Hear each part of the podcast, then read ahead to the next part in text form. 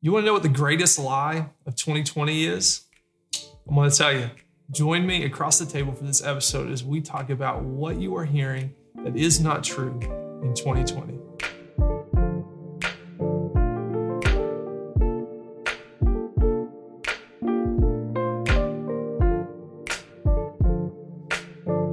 Greatest lie of 2020? What is it? You could probably think there's multiple, especially in the political season that we are in. But here's the truth, or here's here's the lie that everybody is believing: that you are alone.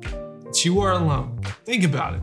Right now, more than ever, more than ever, there's so much division in beliefs. You feel like you're alone in your own beliefs.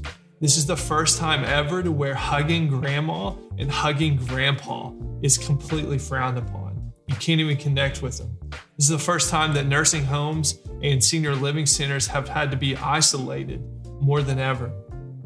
Never have we ever had to communicate at a distance. Think about the six feet margin. We've never, that's like the worst for me. I'm a hugger. I, a, I, like to connect. I like to shake hands, but now communication happens at a distance. Never have we ever had to felt like we're alone, really in our own in our own thoughts and beliefs, but really, even where we are when we view different things or going to events, we now view events alone in a room by ourselves. We attend church online by ourselves. But I'm here to tell you that you're not alone. Even though it may feel like you're alone, even though you may believe that you're alone, I want to communicate today that this is a lie. You see, believers, God's people, you, even if you don't believe in God, you know how you are created?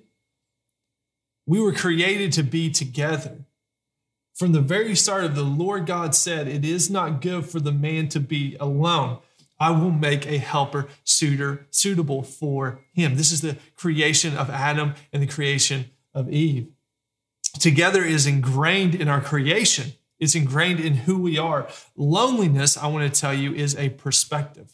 Loneliness is a perspective. We believe it. We believe that loneliness is uh, is really where we are in our stage of life. Is really where we are in the season. But I want to tell you that you just have a viewpoint that you are alone. That you have a perspective right now that you are alone. And I want to combat that with truth. I want to combat the loneliness lie with truth. I want you to change your perspective, fill your thoughts with truth that you are not alone. How am I going to do this? I want to do this by using God's word. So, the first truth, the first truth that you need to hear that you are not alone. How do I know you're not alone? Because of this first truth God is with you. Isaiah 41:10 says, Fear not, for I am with you. Be not dismayed, for I am your God. I will strengthen you. I will help you. I will uphold you with my righteous right hand.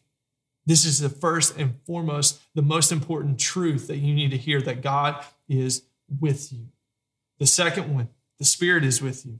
The Holy Spirit is with you. Romans 8, 14 through 16. For all who are led by the Spirit of God are sons of God.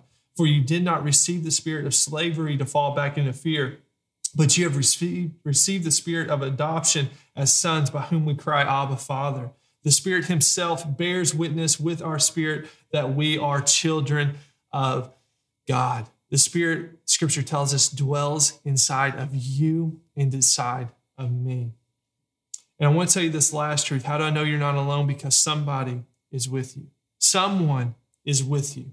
Hebrews 10 24 through 25. And let us consider how to stir up one another to love and good works, not neglecting to meet together, as is the habit of some, but encouraging one another, and all the more as you see the day drawing near. Someone is around you. If, if God truly believes that we were not meant to be alone, that he has given both his presence and his spirit to be with us, but he also is ingrained in us that together is important. Someone right now is close to you that God wants you to connect with. Now, it doesn't have to be in person, it can still happen virtually, but it's the connection that matters. And I want to tell you one of the easiest way to have someone in your life, the easiest way is to be someone for someone else.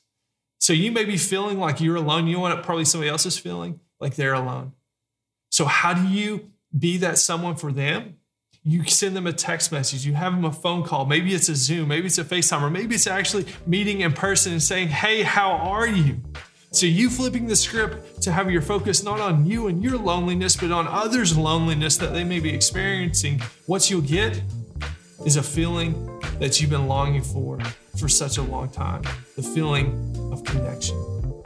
So, by having your mind geared on others, on being that someone for someone else, what you find in return is that someone. Isn't that beautiful? Isn't that beautiful? So, I want to encourage you for this season, cling to the truth that comes from God's word. Fight for community with God and community with others. Don't let the lie of loneliness trap you in a feeling that you are lonely. God is with you, the Spirit dwells within you, and believers